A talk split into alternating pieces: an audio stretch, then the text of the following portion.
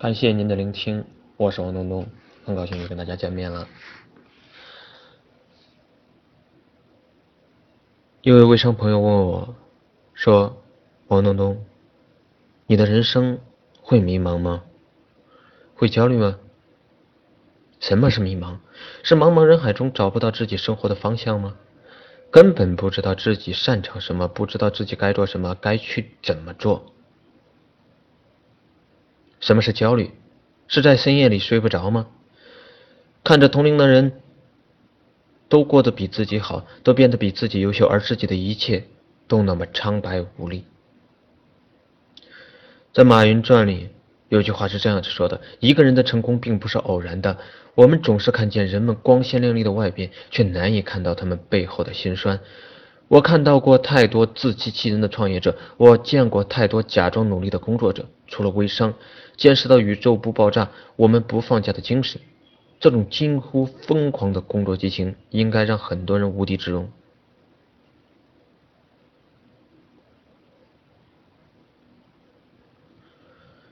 很多创业者外表光鲜，生活着举步维艰，终日在理想和现实间纠结煎熬，看不见未来，看不见光明。或许这就是迷茫。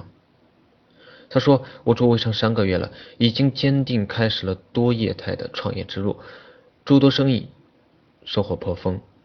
3个月前，在众人惊讶和质疑声中，他开始了漫漫的微商之路。短短3个月，从微商小白变成微商大咖，带着近200人团队拼搏，收入从0到6位数只用3个月时间。他还是一位有孕的准妈妈，近乎传奇或不可复制。但我从他身上学到了很多执着、努力、热情、主动等优秀品质。真正能改变你命运的是赶紧爬起来继续跑，是没日没夜的去追赶那些原本可能被你远远甩在身后的人。因为这么多年下来，你已经被甩了很远，往前追赶的每一步都很煎熬，但总比留在原地痛苦悔恨要好。毛主席说，做好事不难，难的是一辈子做好事而不做坏事。转句话说，就是做对的事情不难，但一辈子只做对的事才是最难的。我记得一篇《摩拜创始人套现15亿，你的同龄人正在抛弃你》的文章，引起了无数人的焦虑。何止是身为微商的你呢？在我们每天发圈卖货的时候，在我们拿着3000块的薪水拼命打包发货的时候，在我们交了房贷水电费手头捉襟见肘的时候，他们已经身价上亿，走向人生巅峰了。既然比我们优秀的人还比我们努力，那我们努力还有什么用？于是我们便陷入了一个怪圈啊，无限的恶性循环，怀疑自己，一举坠入焦虑的谷底，连站都站不起。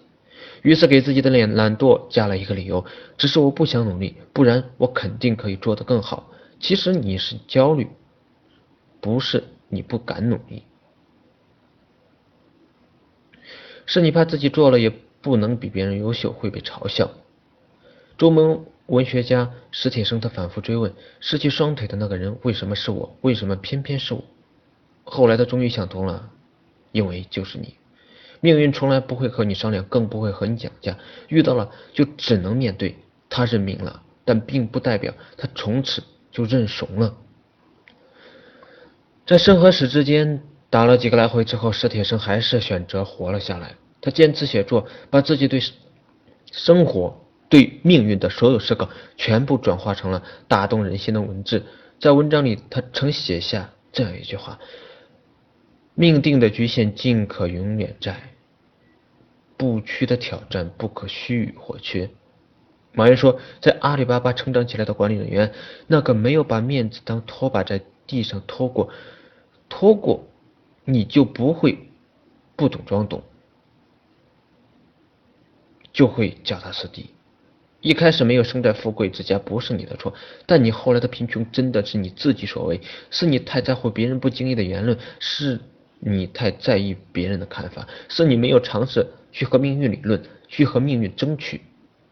人人都有美好的梦想，没有人不爱品质生活，但放下所谓的面子和身段，去真干实干者寥寥。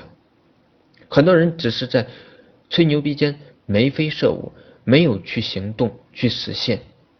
说着心动，走着腰动，始终不动。持循环就是很多人坐吃等死、空想主义的真实写照。不要焦虑，现在按照自己的步伐一点一点行动吧，过自己的生活，做自己的梦。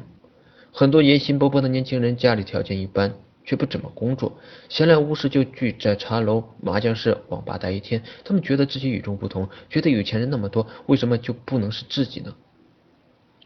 但等到真正要做事的时候，却认怂了，什么苦都不想吃，什么罪都不想受。这种不认命的心态，却又认怂的行为，很可能造就了一批天天抱怨社会的不稳定群体。